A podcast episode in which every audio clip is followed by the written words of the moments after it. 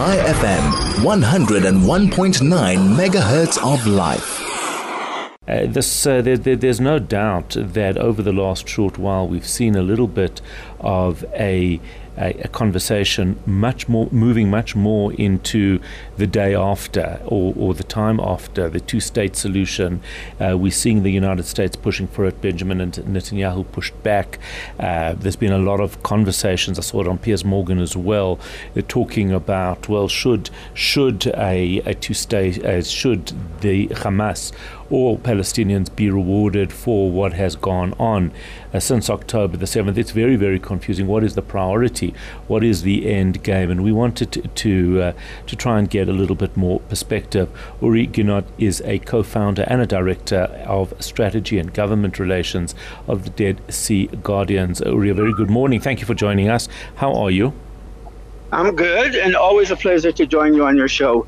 It is great to chat to you. So obviously, this is a very, very difficult one because it's it's wrought with so many emotional pushes and pulls around uh, around what has happened and what is to happen. H- how do we get through uh, this this complexity? Well, it, it is it is a, a, a, an, an intense, complex issue, and I think we're seeing also a very divided Israeli line about it. We're talking about the, the hostage situation, right? Yes. Yes. So in, in regard in, in regard to in, in, regard to that, there are two very complex issues here. It's one of um, not abandoning citizens who were who were kidnapped and um, on one side, and there's, there are legitimate security concerns about the, the, the release. But I think it's more uttered by those who have um, a difficulty facing the, the, the, reality of the day after. Right. And there is, and, and there is um, a, a big complexity here and contradiction because for understandable reasons, most of the Israeli public is coming and saying, talking about a two-state solution and so forth. Now with all what has happened, mm. immediately it's very hard for for um, some to, to, to face, and also some to face, and some to face. Um, also, that on the hostage deal, there's going to be some.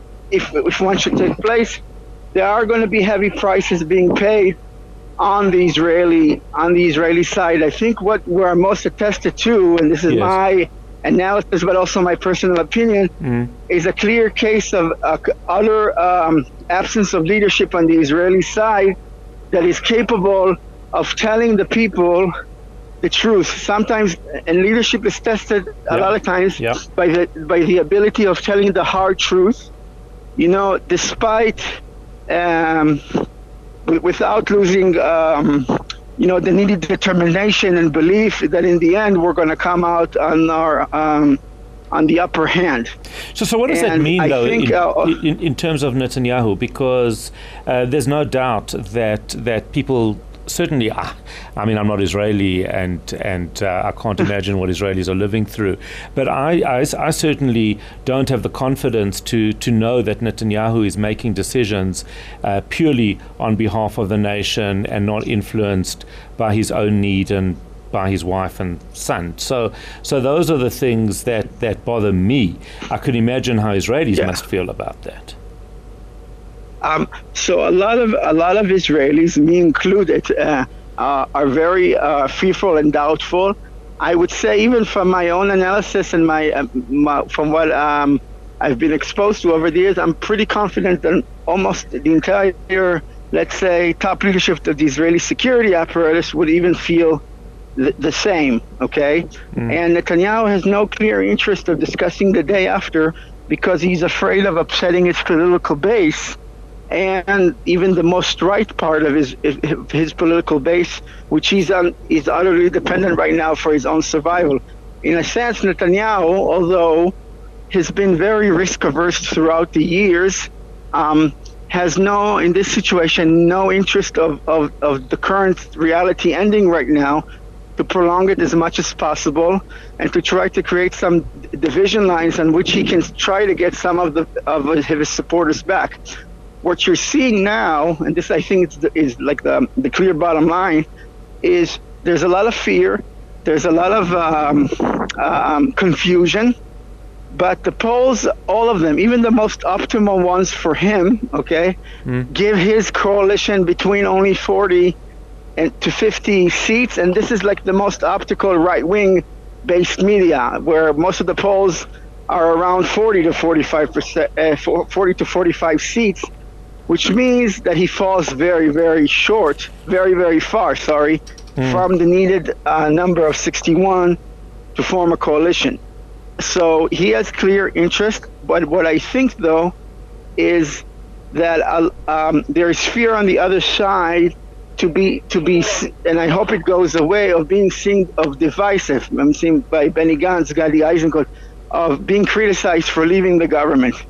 But in the end, I think they're going to have no choice because they are recognizing that um, that, that that, that the need to be uh, the adult in charge around the cabinet table mm. has run its course.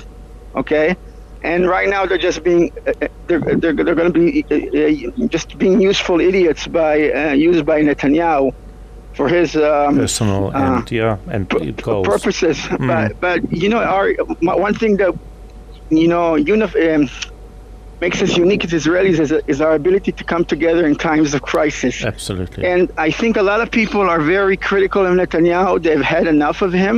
I'm, I'm just saying from some, even from among right-wing supporters, but they don't feel it's the right time because it, it, there's there's always a feeling that in war you, you put the divisions aside.